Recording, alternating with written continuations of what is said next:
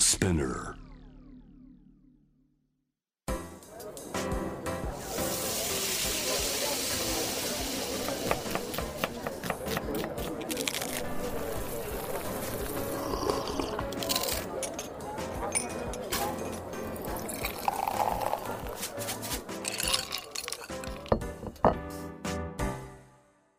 アジナ副音声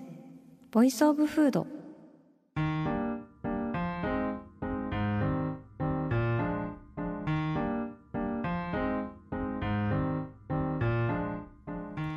平野咲子のポッドキャストアジナ副音声 Voice of Food 第70回目始まりました。この番組は365日食べ物のことしか考えていない食のしもべことフードエッセイスト平野咲子が毎回テーマに上がるフードについて熱く語り音楽のライナーノーツみたいに美術館の音声ガイドみたいに食をもっと面白く深く味わうためのトークをお届けする番組です。今日はですねのとにかく話したいことがありまして 藤井隆の最新アルバム皆さん買いましたか？はいあのロイヤルホスト好きな方全員買ってください。って誰なんだって話なんですけど藤井隆さんの最新アルバム「ミュージックレストランロイヤルホスト」もう最高最高最高しか詰まってないですね。私あの多分学生時代ぶりくらいに CD 買ったんですけどもちろん最後はね浜崎あゆみさんなんですけれども 今年一番嬉しい買い物ですねこれは。まあ1番がミュージックレストランロイヤルホストで2番はサラダスピナーかな。うん。いや本当にいい買い物をしたなということであの初回限定版と通常版どちらも購入いたしましたまずジャケ写がさあのロイヤルホスト桜新町店で藤井隆さんが藤井隆店員となってオニオングラタンスープ2個あのこれはね小さなビーフシチュー ×2 の可能性も否めなかったんですがあの藤井隆さんご本人がインタビューでオニオングラタンスープを2つ持ちたいと思いましたねと語っているのでオニオングラタンスープで確定です。です。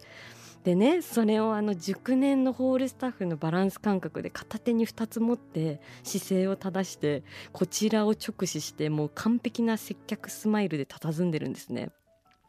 もうそれがもうあ表彰したいってもう本当思うくらいホスピタリティレストランロイヤルホストの名にふさわしい佇まいを演じていらっしゃるんですよね。でも私そのジャケ写がネットに上がってきたのをもうファーストコンタクトした時にあーって小林さんって思いましたね。あの誰なんだっていう話なんですけど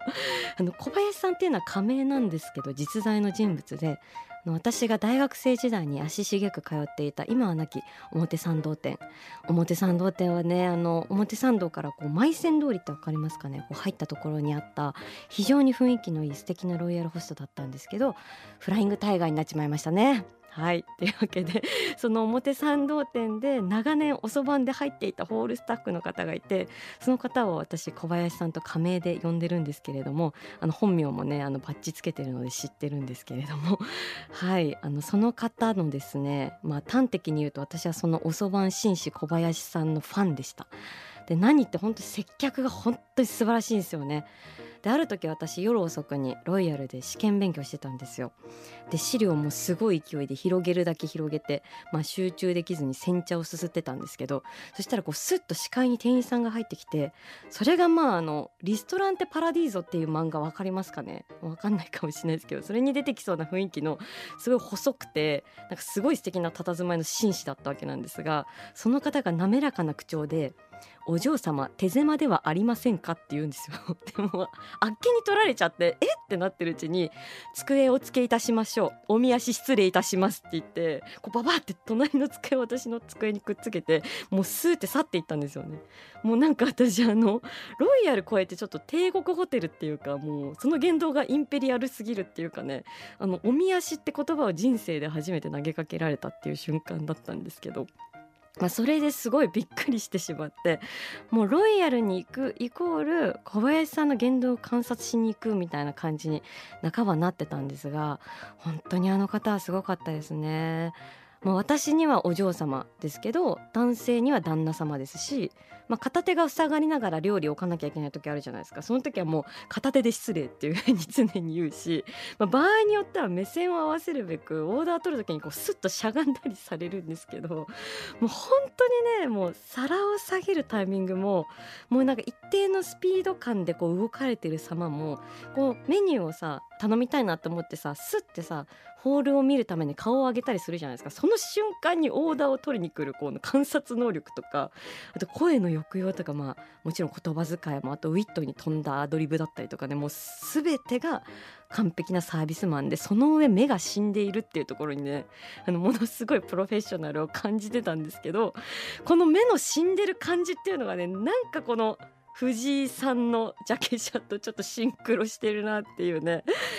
ちょっと小林さんのことをいろいろ思い出してしまったわけなんですけれども。ちなみに小林さんはあの表参道店が閉店した後しばらくどこにいるのか分かんなかったんですが神谷町店っていうところで私再会しまして、まあ、再会って言ってもあの小林さん自分から距離詰めてくるようなサービスマンじゃないのでもちろんそういうなんか常連扱いみたいな素振りとかそういうやり取り一回もしたことなかったんですけど他のお客様のあのオーダーを取ってる時にあの旦那様って言ってたので振り向いたら小林さんがいたっていうもう再会で私は非常に嬉しかったんです。ですけどまあね神谷町店も閉店してしまいまして、まあ、その後二度とお会いはしてないんですけどあの人何者なんだろうっていうふうにね結構ずっと思い続けて実はそれを思い続けていたある日衝撃の事実に気づくっていうオチがあるんですけどあのそのことはですねちょっと摂長生まれた時からアルデンテにもあの実は記していたりするのでそちらをご覧いただけたらなと思っております。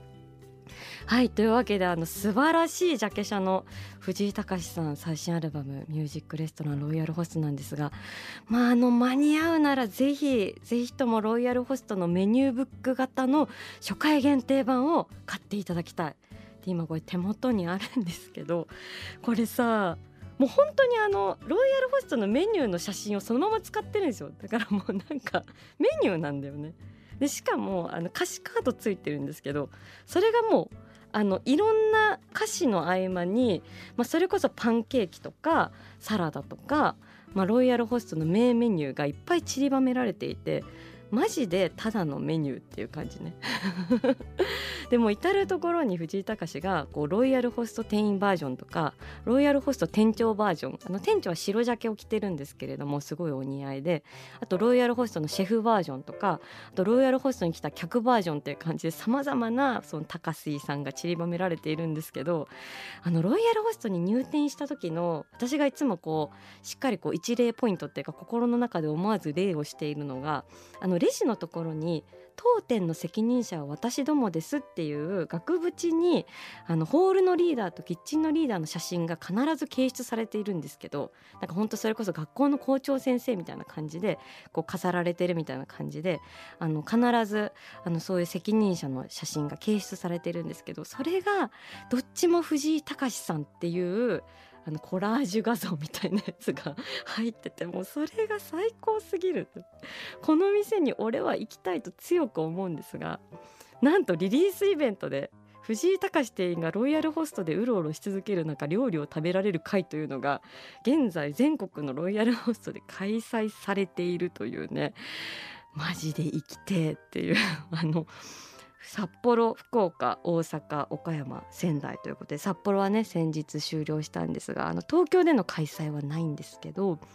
まあ、そのリリーベのねあの参加抽選券がついた CD も発売されておりましてもちろん平野も抽選に応募しているんですけれどもいや当たりたいね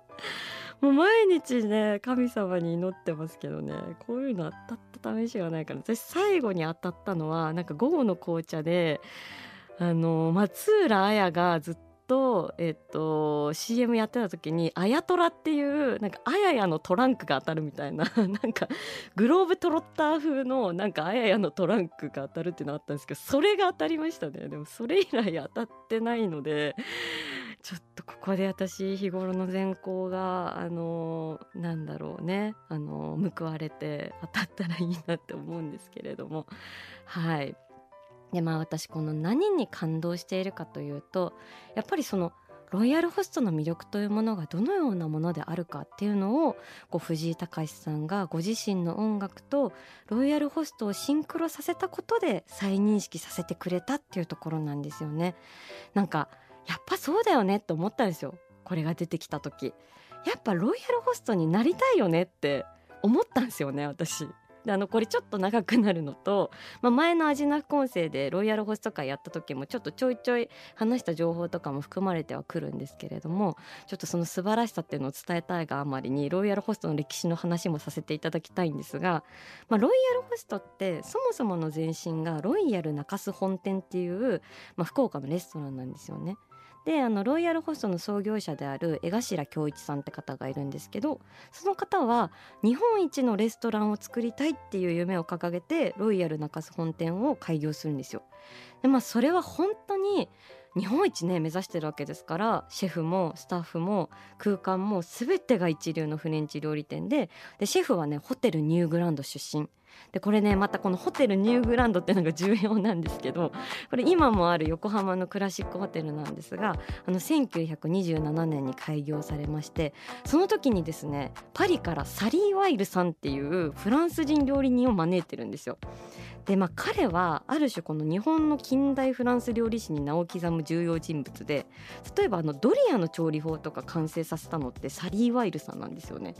なんかすごい疲れてあの風邪気味の、あの外国人の方に米とベシャメル合わせたあのなんかご飯だったら食べられるかなみたいな感じで作ったっていうのがドリアンの始まりらしいんですけど、まあ、ドリア作ったのもサリー・ワイルさんだしスパゲティナポリタンっていうのを作ったのもサリー・ワイルさんと言われてるんですけれども、まあ、ある種その日本人の下に合う日本ならではのフランス料理ひいては洋食っていう文化の普及に多大な貢献をした方で。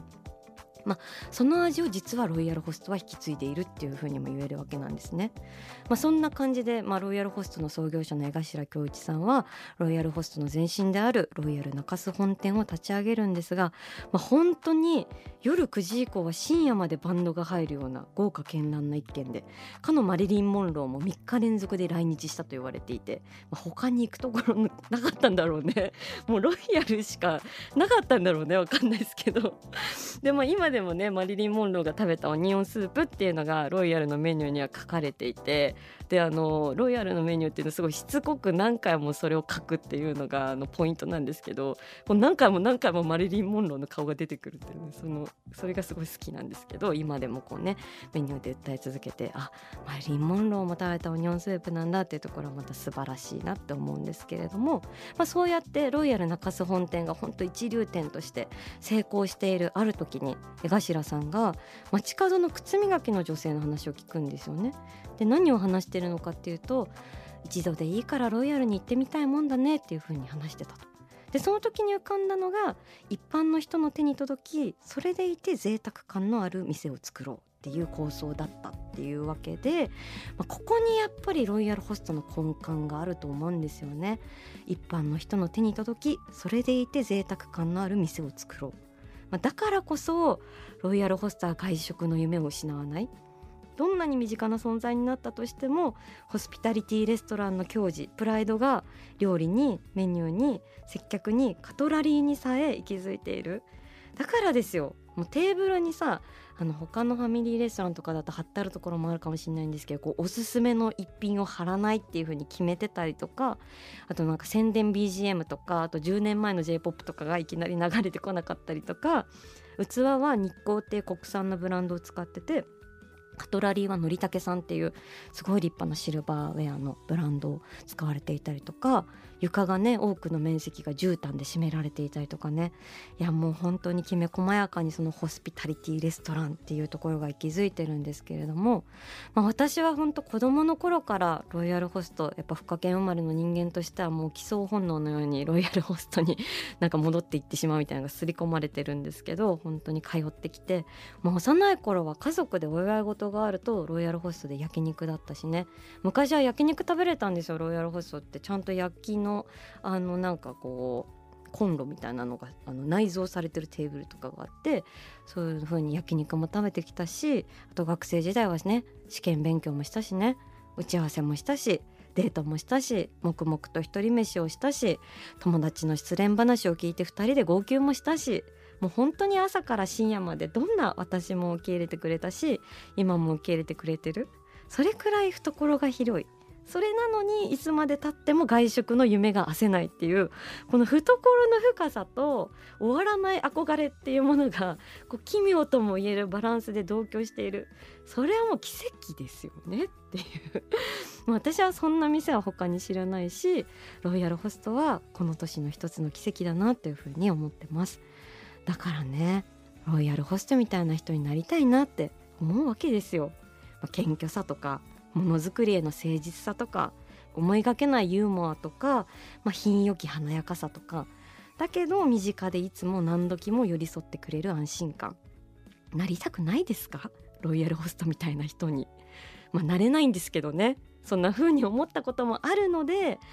ロイヤルホストみたいな音楽を作りたい。きっとそう思ったであろう藤井隆さんのクリエーションは、まあ、一見謎なんですけど強烈な納得感が私はあったんです。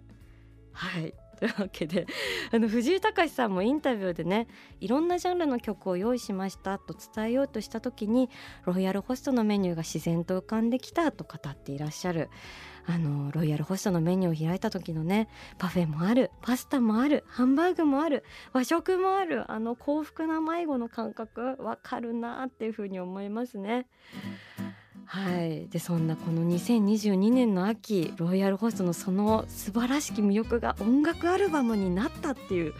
その天才的なね一人のアーティストによって想像を絶するアクロバティックな表現の表出に立ち会えたということにもう私はひどく感動しております。それを生み出した藤井隆さんに最上級の尊敬と感謝の念でいっぱいですしメニューブック型の初回限定版はもう抱きしめて眠りたいほど愛おしいということで私のこの感動を少しでも分かち合うことができたでしょうか。はい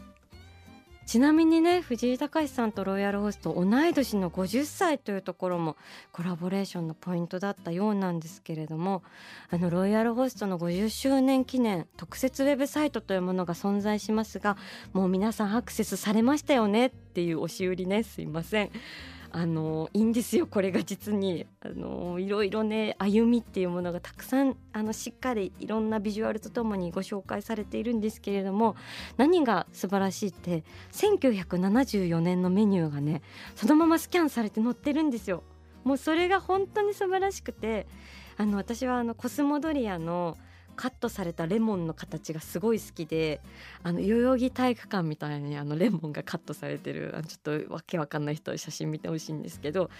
それがあのすでに当時からもう多用されてるんですよね。カニコロッケの上にそのコスモドリアカッターのレモンとかもうすでに乗っていたりしてそれも胸キュンだったりするんですけどあとね5フレーバーアイスクリームっていうねなんか夢のような5種類のアイスクリームがこうベベベンって乗ったアイスとかねあとナポリタンメロンシャーベットっていうねちょっと意味がわからなくてどんなスイーツだったかあの不明なものがあったりとかねいろいろ意味わからないなっていうのもいいですしあとポタージュにはあなたの味覚を開くクリームスープをどうぞって書いてあって何なのって思いますよね。味覚開いてくれるんだみたいなね。あのそういう魅力的なメニューがたくさん並んでいるので是非あのご覧になってほしいなと思うんですけれども。ロイヤルホスト行きたくなってきますね。とか言って私今週2回行ってるんですけどね。はい。あのちなみに今ロイヤルホストに行くとまあちょっと今この放送されてる時今今がどうかわからないんですけどロイヤルホストと私っていう藤井隆さんのエッセイ冊子が先着でもらえます。なんかもうその冊子がさどう考えてもロイヤルホストの広告っていうかもうこれ何も知らない人に一体どういう企画なんですかって聞かれたらめっちゃ答えるの難しいだろうなっていうなんかロイヤルホストの広告みたいな感じで本当に素晴らしい出来栄えなんでぜひ見てもらいたいんですけどまあもう終わってるところもね多いかもしれないですけどぜひチェックしてみてください。最近はね栗のブリュレパフェも始まってますしあの落ち葉をね今年もグラスにね水で貼り付けてると思いますんでそれを確認せねばなっていうのとあと最近ちょっとバッと入ったのはタコの唐揚げって私のすごい好きなあの商品があったんですけどスタメン落ちしたところですかねあれあの小皿メニューの中でもなんか揚げ物のくせになんかカロリー計算間違えたのかなっていうかやたらカロリーが低くてなんかすごいつい頼んでしまう罪悪感の薄いメニューだったんですがあの確かきびなごのフリットかなっていうのとちょっと打席交代が行われてしまったみたいで私はちょっとタコのあの唐揚げにまた戻ってきてほしいなと思ったりしております。さらにちなみになんですけどあの今日ロイヤルホストの写真っぽい話にいろいろ触れてるんですがこれは私の履歴書っていうあの経営者たちの最後の憧れっていうかあの経済界新聞版のプロフェッショナル仕事の流儀みたいな連載が日本経済新聞で今も続いてるコーナーがあるんですけどその私の履歴書っていうコーナーに創業者の江頭さんが1999年5月から30回にわたり連載されてましてその PDF がロイヤルホストのウェブサイトに公開されてます。であのロイヤルホスト誕生の奇跡はもちろんあ機内食をロイヤルホールディングスが牛耳っているのってこういう背景なんだとかもういろんなことが全部わかるのでぜひ眠れない日の夜とかに1話から読んでみてください。ちなみにその日本経済新聞の私の履歴書っていうのはその名だたるその経営者たちがこう最後に目指してるなんか憧れのフィールドらしくて聞くところによるとご自身でその何十回分まとめられて原稿送付される経営者の方とかもいるらしいくらいなんかそこで紹介されるっていうのはなんかある種のレジェンダリーステータスらしいですよ。はい。アジナ副音声ボイスオブフード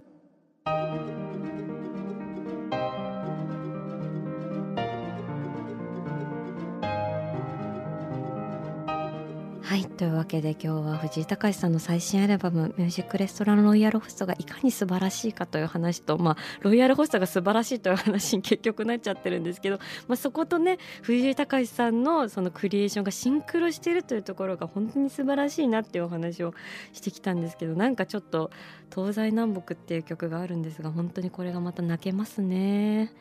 やっぱりそのロイヤルホストの魅力というものがね藤井隆さんというアーティストが描きたかった世界とシンクロして音楽アルバムという形になって世に出たというこの事実がですね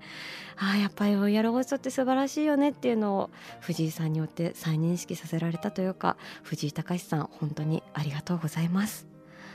ポッドキャストをお聞きの皆さんもぜひ藤井隆さんの最新アルバム「ミュージックレストランロイヤルホスト」聴いてみてください。はいというわけでなんかもう胸がいっぱいのあのエンディングではあるんですけれどももう一つあの皆さんにちょっとお礼したいことがありまして先月新宿の伊勢丹さんで開催されたあのノーレーズンサンドイッチっていうね私がやってるお菓子のブランドがあるんですけれどもそちらのスペシャル売店というポップアップあのお越しいただいた皆様本当にありがとうございました。あのたくさんあの味な副音声聞いてますっていう風に店頭で言ってくださった方もいてあこんなに聞いてくれてる人がいるんだっていうの本当に嬉しかったんですけれどもあのこれからもいろんなところでポップアップやれたらなと思っているのでまた機会があればお越しいただきたいなと思います。そして番組では引き続き皆さんの好きな食べ物のメッセージを募集しています。メッセージを紹介させていただいた方には番組オリジナルステッカーをプレゼントします。メッセージはアジナフコンセのインスタグラムをチェックして送ってください。アシナフコンセは毎週月曜日に配信しています。さらに JWAVE のラジオでもお聞きいただけます。毎週金曜日深夜12時30分から FM81.3JWAVE こちらもぜひチェックしてください。平野咲子が届ける味な副音声ボイスオブフード。次回も食べ物への愛を声にしてお届けしていきます。あーお腹すいた。